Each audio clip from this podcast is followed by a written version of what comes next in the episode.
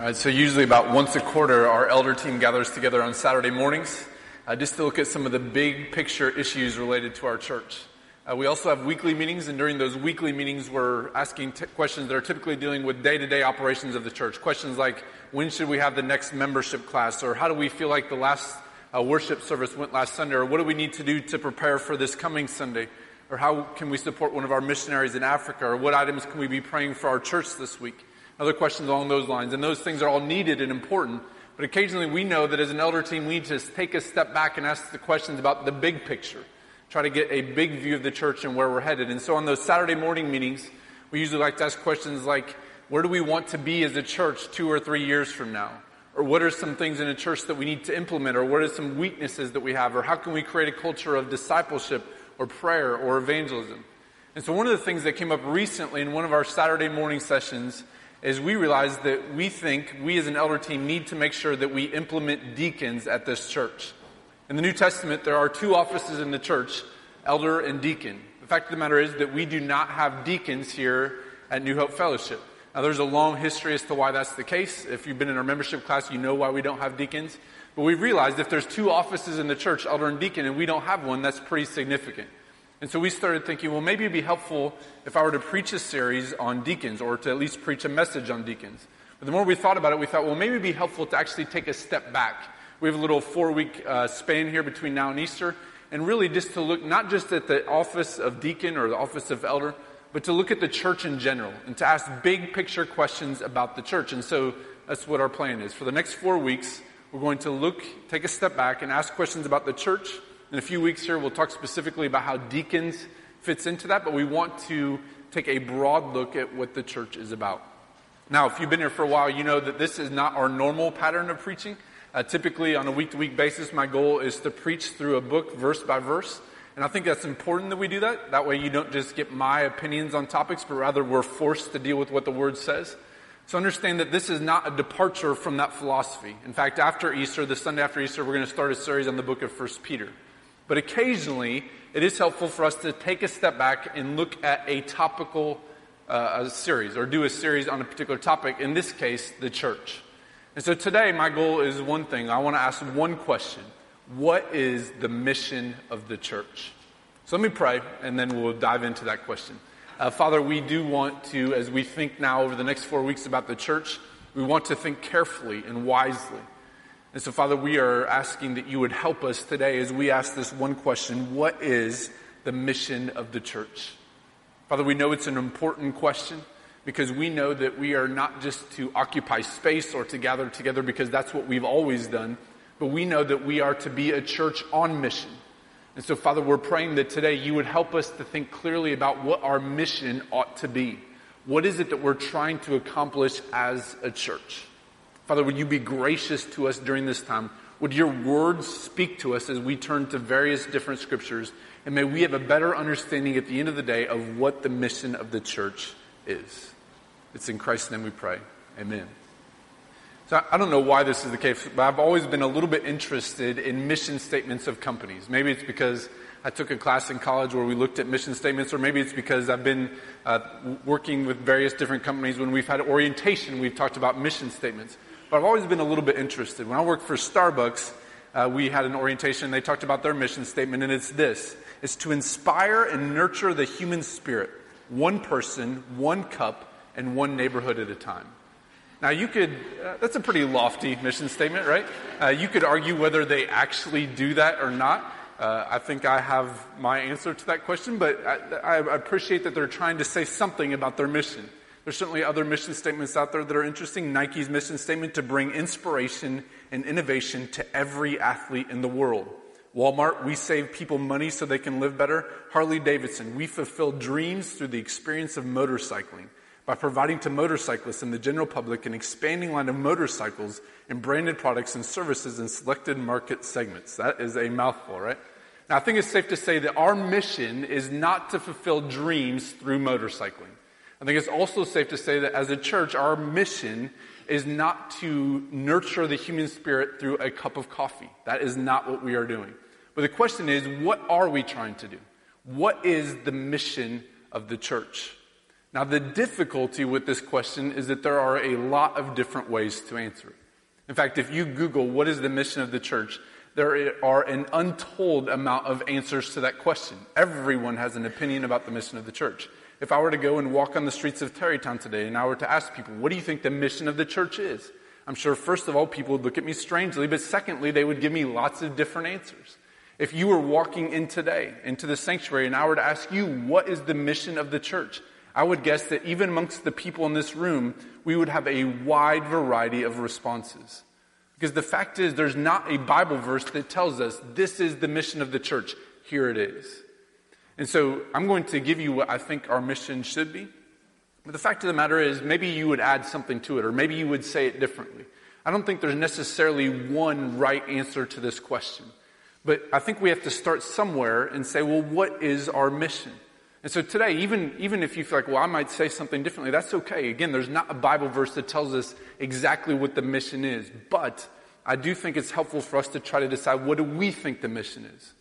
And so this week, as I was researching that question, there was one answer that I found to be particularly satisfying. It's from Nine Marks Ministries, and they said this in response to the question, what is the mission of the local church? They said it's three pronged. It's to proclaim the gospel, to preserve the gospel, and to display the gospel to proclaim, preserve, and display. And so, my hope for the rest of our time this morning, or this afternoon, I guess, is that we would just walk through that and I would show you biblically why I think that's the case. And then I would try to challenge you to live those things out. So let's start with the first that we must proclaim the gospel. Now, if you were to pick one verse that you think might serve as a mission statement for the church, I would guess it might be the one that Sunmi read just a minute ago, Matthew 28. So let me read that passage here again in Matthew 28, verses 18 to 20. This is a passage commonly known as the Great Commission. Again, if you were to pick a mission verse, this might be it. Matthew 28 says this And Jesus came and said to them, All authority in heaven and on earth has been given to me. Go therefore and make disciples of all nations, baptizing them in the name of the Father and of the Son and of the Holy Spirit, teaching them to observe all that I have commanded you. And behold, I'm with you always to the end of the age. I think there's a couple of things worth pointing out about this passage. First of all, I think this is a command that hasn't ended yet. This is not a command just for the disciples who were living then. This is not just for the group of people that Jesus was addressing. This is clearly a command that has ongoing implications. And part of the reason we know that is because of the way it ends. Jesus reminds us, surely I'm with you always to the end of the age. This is an indication to us that he doesn't expect this command to become obsolete at some point. And so, simply put, if you are a disciple of Christ, your role is to make disciples. Go make disciples. Regardless of what time period you live in, regardless of where you live, this is your role as a follower of Christ to make disciples. Now, it's probably helpful to define what we mean by disciple. Based on Matthew 12, D.A. Carson defines a disciple in this way Disciples are those who hear, understand, and obey Jesus' teaching. They hear, understand, and obey Jesus' teaching. Well, only follows then that if that's what a disciple is, that if we want people to follow Jesus' teaching, we actually have to teach them about Jesus and about what Jesus has said. In fact, Jesus says as much at the end of verse 20 there. He says that we are to teach everything that he has commanded. We are to teach them all the things that he has taught. So we're not just to teach people stories from the Bible. We're not just to teach them rules from the Bible, we're to teach everything that Jesus has said.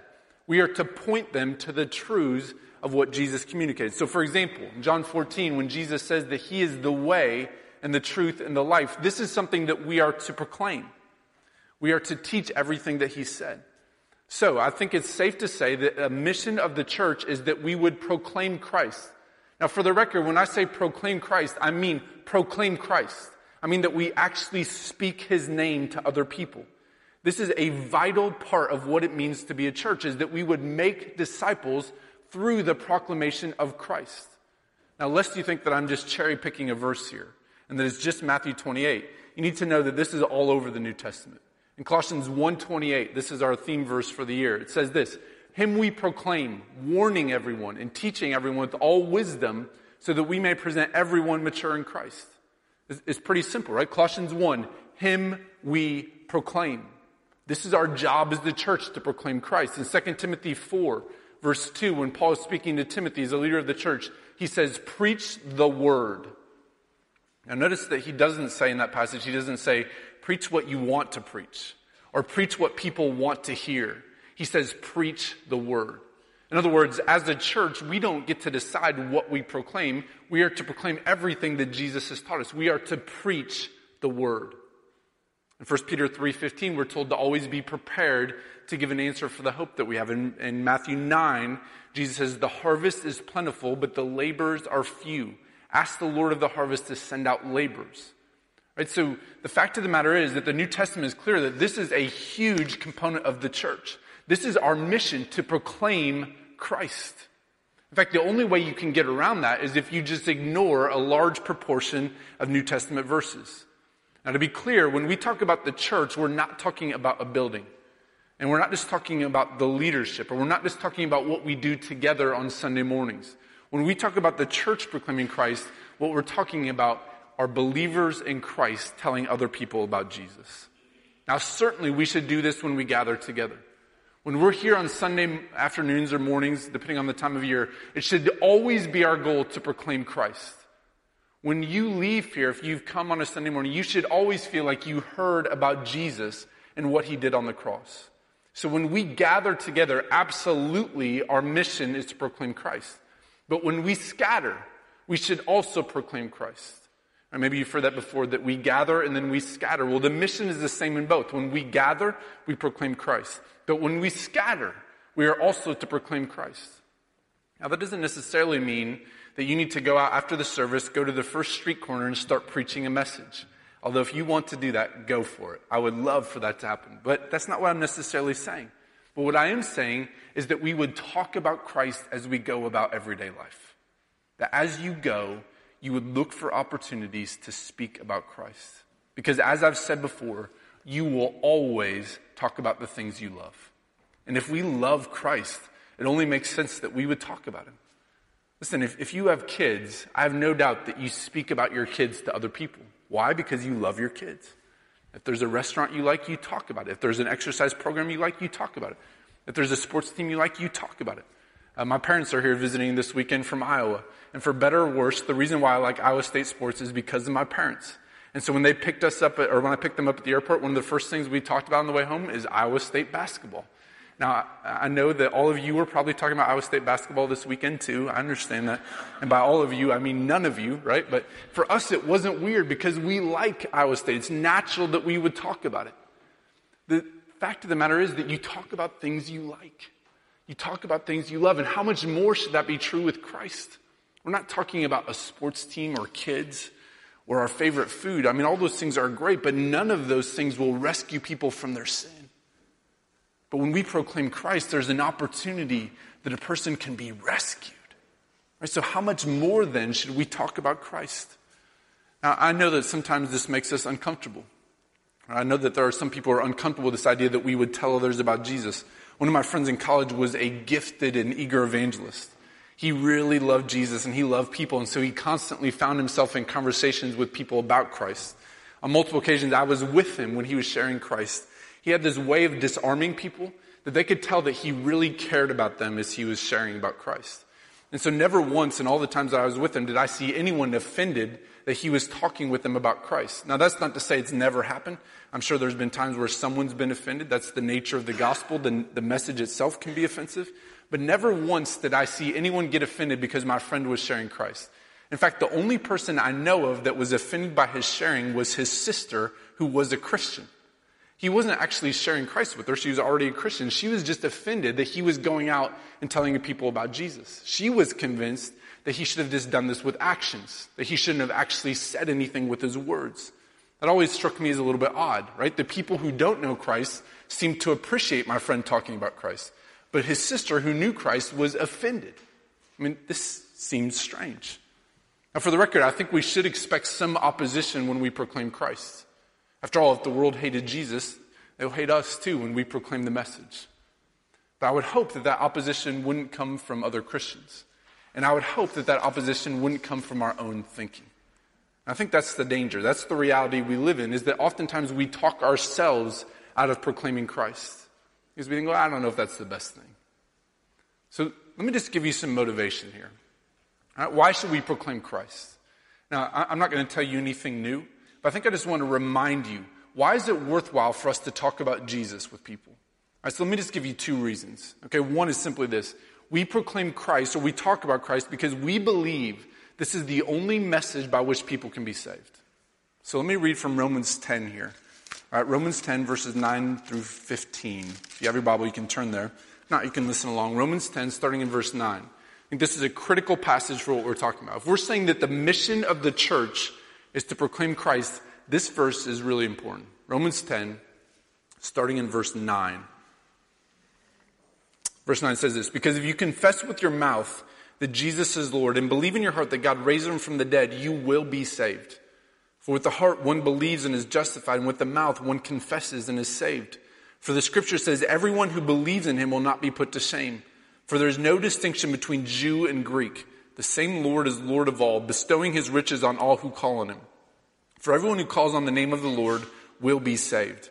But here it is, verse 14. But how are they to call on him in whom they have not believed? And how are they to believe in him in whom they've never heard? And how are they to preach without someone preaching? And how are they to preach unless they are sent? As it is written, how beautiful are the feet of those who preach the good news. But they've not all obeyed the gospel. For Isaiah says, Lord, who has believed what he's heard from us? And here's a key verse, verse 17. So faith comes from hearing, and hearing through the word of Christ. So Romans 10 is clear. The way that people are saved is by confessing that Jesus is Lord, believing that Christ died on the cross for their sins. But the question Romans 10 asks is how will people hear this message unless someone shares it?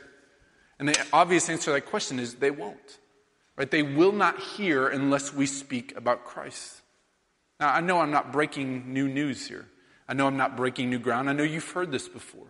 But I think we need to remind ourselves that people have rebelled against God, and their rebellion has separated them from God. And the only hope they have is that Christ came and lived a perfect life and died on the cross for their sins. And when I say only hope, when I say that's their only hope, what I mean is that is their only hope. I don't mean that there's other options that could be just as good. I don't mean that Jesus is one of several options that could work. When I say that Jesus is the only hope, I mean he is the only hope. This is the only hope people have is that they would hear about Jesus and they would be rescued from their sin. So let's be clear. If we are going to live out the mission of the church, we must proclaim Christ. Jesus reminds us in John 14, the passage I quoted earlier, there is no other way. No one comes to the Father except through him. And if that's the case, then it seems to me that we should speak about Jesus. This should be an intricate part of our mission as the church. When we gather together on Sundays, if we don't talk about Christ, and instead we just talk about how to be better parents or how to have a better marriage or how to manage our finances better. I mean, at some level you can say, well, maybe that's nice to learn those things. But at the end of the day, if someone has a healthy bank account, for example, and yet they don't know Christ and they go to hell, what good will that do? We must proclaim Christ. So when we are together, we must talk about Christ crucified. Well, the same is true when you go and you scatter. If your neighbors think you are a nice person, or if the people at your kid's school think you're kind, that's great, but your niceness and your kindness will not rescue someone from sin. What will rescue them is the message of Jesus Christ. So let's be clear. This is an intricate part of the mission of the church. We must proclaim the gospel.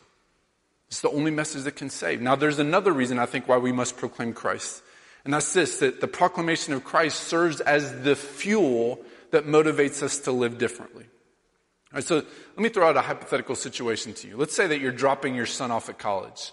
Okay, and your goal for your son, when you're dropping him off, you're thinking, okay, what is my goal for him over the next four years? Your goal is that he would honor Christ and live in a way that pleases God. By the way, I would hope that as parents we think in those terms, that we don't just think, well, I hope they flourish academically and socially and don't pay attention at all to their spiritual life. But let's say that this is your goal, that they would live in a way that honors Christ. And so you have 10 minutes as you're dropping them off. And you can give one last speech to try to encourage them to live in a way that honors Christ. Now, for the record, if you're putting all of your hope in those 10 minutes, you're probably in trouble, right? You need to have those conversations long before. But let's just say you have that one last 10 minutes so you can plead with them to live differently. What would you say? What would you say? How would you motivate them? Would you remind them of the commands of God? Would you warn them of the dangers of sin? Would you threaten to cut off the money if they don't live the right way? I mean, maybe you would do those things, but I don't think that's the best strategy. If you wanted to motivate someone to live differently, I think the best thing you could do, if you have limited time, is to remind them what Jesus has done. Why? Because when we understand what Jesus has done, this is what motivates right living. In fact, the New Testament does this frequently. In the book of Ephesians, the first three chapters are primarily theology and a reminder of what God has done. The last three chapters then tell us how to live. Now that's a bit of an oversimplification, but that's basically how Ephesians is set up. First three chapters, this is who Jesus is. This is what he's done. Now in light of that, last three chapters live differently. The book of Romans does the same thing. In Romans 12:1 it says therefore. And then that seems to be drawing our attention back to chapters 1 through 11. Now, I know some of you are studying Romans right now in the women's study. You know that the first 11 chapters are heavy on theology.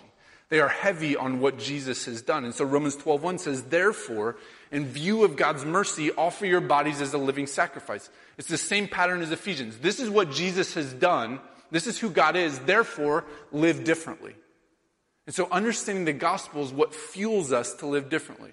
So let me give you an analogy of why I think this is the case. Right, so let's say that you're at work, okay? And you have three managers who are kind of overseeing you.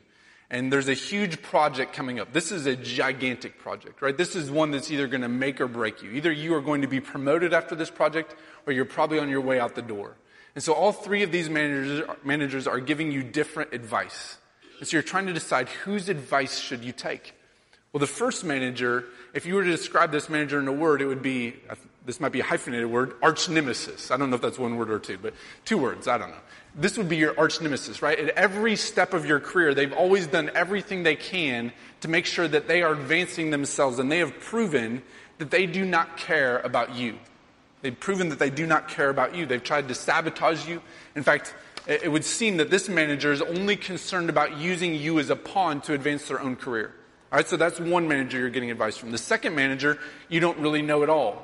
You don't have a history with, you don't know anything. Maybe, maybe she's wise, maybe she's not, you just don't have that history. The third manager, though, you have a long history with. And this manager, on every occasion, has always looked out for you. In fact, there's been times where this manager has sacrificed their own career so that you, or sacrificed maybe getting recognition in their own career so that you could get the recognition. They have always looked out for you. They've always done the wise thing. In fact, they have a track record of showing that they have wisdom in these types of decisions. So, my question is all other things equal, who would you listen to? Well, it's a no brainer, right? You would listen to the third manager, the one that has a track record of caring for you, the one that has a track record of showing that they are wise. Of course, you would do that, right? By the same token, I think if you understand Jesus' love for you, if you understand the type of character he is and what he's done, I would think that not only would you want to follow his commands, but that you would start to see the wisdom or you would trust that his commands are wise. Because here's the thing Jesus has a pretty good track record too. He has a pretty good track record too. He has a history of caring about you. He has a history of always doing the right thing. And so if you can remind yourself of what he's done, then you will be motivated to live differently. You will think to yourself, you know, I, I don't know if I see why this command makes sense, but I'm going to do it anyway because I know Jesus is wise. Right? And so we preach the gospel not just because lost people need to hear, but also because this is the fuel that motivates us to live differently. And so make no mistake about it. If we're going to say that our, what is our mission in the church, we must start here. We must speak about Jesus. We must speak about the fact that he died for our sins and that he rose three days later. To not do so either while we're gathered here or while we're scattered, is to not complete our mission. Now, I do fear that in many churches, this is an aspect of our mission that we've completely neglected, especially when it comes to the scattering. That we go out and we live our lives without giving much attention at all to the proclamation of Christ. But this is what we are destined to do. We are to proclaim Christ. Now, I would say the second aspect of our mission is not only that we are to proclaim Christ or proclaim the gospel, but we are to preserve the gospel. Now, if uh, when you walked in here today, I asked you, what do you think the mission of the church is? I'm guessing not many people would say, well, preserve the gospel.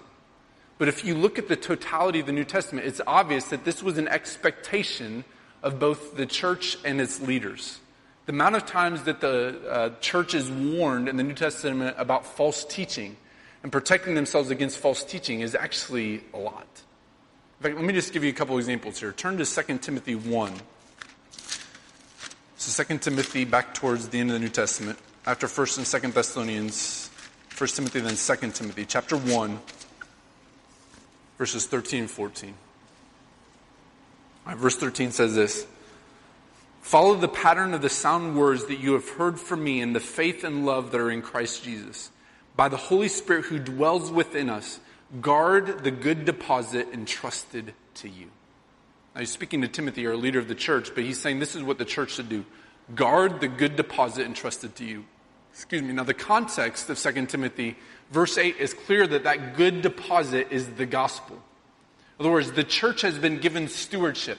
Right? God has given us the task of looking after the gospel. We are to guard this. We are to protect it. We are to make sure that no one distorts it. This is a precious gift that we have been given and our job is to defend it. Our job is to make sure that it's not distorted, that it's not confused, that it's not falsely taught. This is our job. In fact, uh, this is the language that 1 Timothy 3 uses. It says that the church is to be a pillar and buttress of truth. A, a, buttress there is meant to be something defensive. It, it, could, the word translated could actually be a bulwark, which is the defensive wall, or it could just be translated protector. So in that 1 Timothy 3 passage, you might say that the church is to be a pillar, meaning that it holds up the truth, and a protector of truth. Now, it's obvious that this is an expectation of the church because of something that's said about its leaders. So just go one more book to the book of Titus, chapter 1. All right, Titus 1 is addressing elders and is saying, What kind of qualifications do you need for elders? Listen to verse 9 of Titus 1. It says this He must hold firm to the trustworthy, trustworthy word as taught, so that he may be able to give instruction in sound doctrine and also to rebuke those who contradict it. Right, so that's actually the first two aspects of the gospel, right? Pro, or the mission. Proclaim the gospel so they may be able to give sound doctrine and also rebuke those who contradict it. Preserve the gospel. John Calvin says this about the Titus passage. He says a pastor or an elder needs two voices, one for gathering the sheep and the other for driving away the wolves and the thieves. 2 Timothy 4 says that there will come a time when people will not put up with sound doctrine, but instead they will gather around them people who say what their itching ears want to hear. Well, I think we all know that time is here. time has been throughout all the ages, actually, where there's always been people who will gather around them what their itching ears want to hear. But our job as a church is to protect the truth.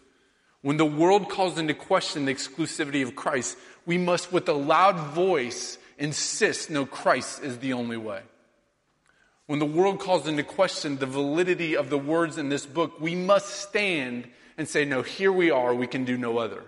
To paraphrase Martin Luther. When the world calls into question our ethics or the biblical ethics, whatever it may be, particularly maybe in our culture now it's sexuality. When the world calls into question those things, no, we must say, no, we must hold to truth that has been given to us by God. We must protect the good news that's contained in this book. We must protect it. Now, let me give you one specific application of this. I think that we must preserve the gospel with our children. Listen, I've said this before and I'll say it again. We have a huge amount of children at this church. God has gifted us with a lot of kids. We have a ton of kids. Right? And our job is to preserve the gospel with them we must make sure that they get an undiluted or uh, unflawed version of the gospel. D.A. Carson points out there's a progression in history that commonly takes place. The first generation believes the gospel and all its implications. The second generation assumes the gospel. And then the third generation loses the gospel altogether. Let us not assume the gospel with our children. Make no mistake, the gospel of the world, and when I say the gospel of the world, I just mean what the world is trying to say will satisfy. What your kids are hearing at school, what they are hearing out in the world is much different than the true gospel. And we must make sure that there is no ambiguity. We must make sure that there is no confusion about what will really satisfy and what will really rescue, and it's Jesus. Listen, do not assume. And by the way, even if you don't have kids, I would assume at some level you're involved with kids here. Perhaps you teach a Sunday school class. Perhaps you're friends with a family that has kids. And so even if you don't have kids, I think this applies to you. Don't assume that the kids here at New Hope, don't assume that they understand the gospel. Don't assume that because they go to church, or because you're a Christian, or because they've heard the gospel before, or even because you've had this conversation with them before, don't assume that they know what the gospel actually is. Don't assume that they actually believe the gospel. I remember about a year ago, Brian Lee gave his testimony. And one of the things he said, Brian grew up in the church, he said that during his time in the church, no one ever asked him, What is the gospel? No one ever asked him, What do you believe?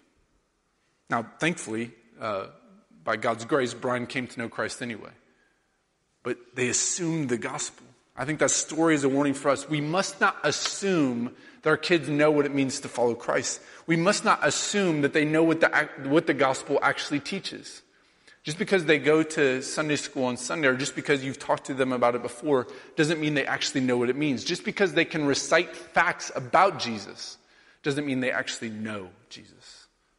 And so let's not assume the gospel with our kids. In fact, let's do a better job of preserving the gospel. Let's make sure that what we're passing on is the true gospel. Let's make sure that what our kids leave here, when they graduate and they go off to college, they have an accurate understanding of what the gospel actually teaches. Now, whether they choose to accept or not, that's up to God. Right? That's up to God, and that's up to them deciding and responding to the gospel. We can't control whether they actually believe it. But what we can do is preserve it. What we can do is make sure that they have an understanding, or at least that they've been clearly taught what the gospel teaches. This is our job. This is our job, not just with our kids, but with all people, that we are to preserve the gospel. And so let me ask you this, specifically as it relates to you, kid, to your kids. Are you a pillar and buttress of truth in your home? Are you protecting and holding up the gospel? Are you holding it up high and protecting it and guarding it from all the false influences, all the worldly influences that are saying, no, this will satisfy, or this is the way you can be right with God, or this is the way that you can have joy in this world? Are you protecting it? Are you holding up the gospel? You are pillar and buttress of truth. We must preserve the gospel. This is the role, this is the mission of the church. All right, so we proclaim the gospel, we preserve the gospel, and then we display the gospel. Mark Dever says that if you were to point to one verse or, or one uh, passage that sums up the purpose of the church, he would say it's Ephesians 3. So you can turn there, one, one last verse here, Ephesians 3, verses 10 and 11. All right, Ephesians 3, verse 10 says this so that through the church the manifold wisdom of God might now be made known to the rulers and authorities in the heavenly places. This was according to the eternal purpose that he has realized in Christ Jesus our Lord. So again, verse 10 through the church the manifold wisdom of God might now be made known to the rulers and authorities. The church is meant to display the wisdom of God. Peter O'Brien clarifies what that means. He says this In this particular context, the wisdom that's being referred to here has particular reference to God's richly diverse ways of working, which led to a multiracial, multicultural community being united as fellow members in the body of Christ. In other words, when the diverse church is living together in unity, this makes a display of God's wisdom not only to the people of the world, but also to the spiritual powers. When we live together in unity, when we are united by a common love for Christ, this displays something to the world. Uh, now, no doubt, the way we treat non believers ought to display something about the gospel also. We ought to be kind and gracious to non believers. We ought to be generous and help those who are in need. We should be salt and light in the communities we live in. But the way that we display the gospel with one another will speak a message to the world around us. Again, I'm not saying that at the expense of actually proclaiming Christ. Of course, we already spent time talking about actually proclaiming Christ, but we can say something also, or we can demonstrate something also by the way we love one another. When people from different backgrounds, whether it be cultural backgrounds or racial or ethnic backgrounds or socioeconomic backgrounds, and we can come together and we can be united by a common love for Christ, this says something to the world around us. When we can unite and we can set aside our differences because we have a common love for Christ, this tells the world how powerful the gospel is. Now, uh, maybe in the past you've been under the impression that the way we can display the gospel is if we have a really nice building or if we have really entertaining preaching, or if we have really great worship music, or if we have really fun programs for children. But the truth is, the world already has all that. The world already has really nice buildings. And the world already has entertaining people. And the world already has great music. And the world already has lots of programs for children. What people in the world need is genuine community and ultimately a Savior. And Jesus would actually argue that that genuine community can point people to the Savior. In fact, John 13, he says this By this all men will know that you are my disciples if you love one another. So we are able to make a display of the gospel if we care for one another. When someone in the church is sick and we care for them, this displays the gospel. When someone in the church is hurting and we weep with them, this displays the gospel. When someone in the church is rejoicing and we're there celebrating with them, this displays the gospel. When we disagree on something and yet we're still able to be unified we're still able to love each other even though we have differences of opinion, this too displays the gospel. Now, of course, the opposite is true. But The opposite would be true. If we fail to care for one another, this doesn't display the gospel. If we fail to love one another during times of need or to help those who are in need, this doesn't display the gospel. When we argue and we are bitter and there's divisions, this does not display the gospel. But when we are united together, this is a beautiful picture of the gospel. If you have a non believing friend or relative and they were to come to you and say, Hey, uh, what difference does the love of Christ make? If they were to ask that question, which you know, I'm not expecting they will, but if they do, I would hope that you could say, You want to know what difference it makes? Why don't you come with me to church on Sunday and you watch the way we interact? Or why don't you come to care group this week and, and my friends from church as we, as we spend time together, I think you'll see the difference it makes. Or why don't you come over for dinner on Friday?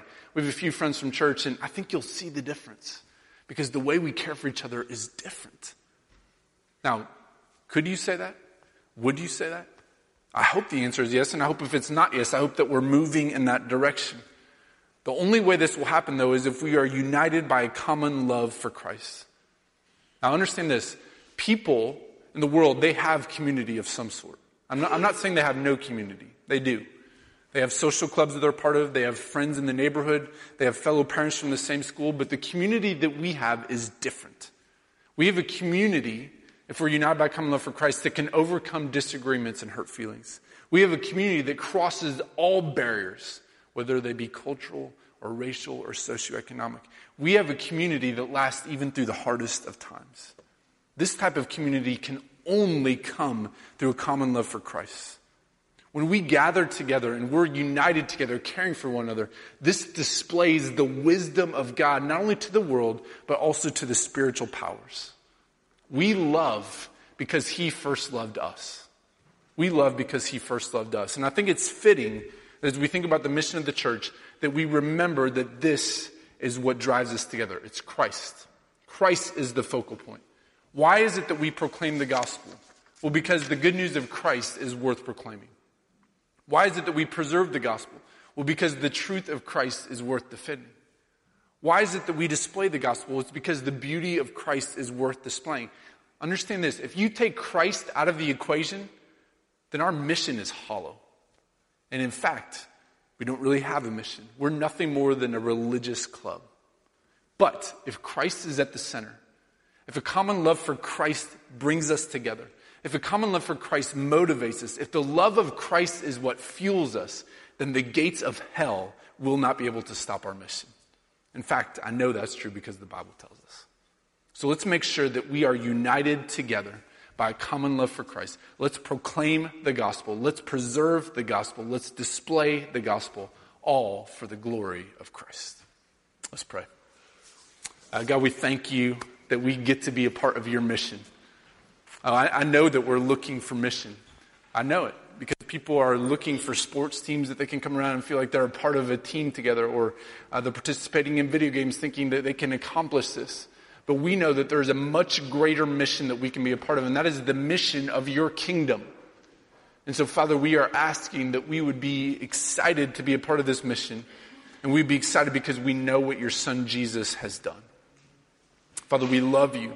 And we're so grateful that we get to be a part of this task. Thank you, Lord, for allowing us to be a part of your team so that we can be a part of your mission. It's in Christ's name we pray. Amen.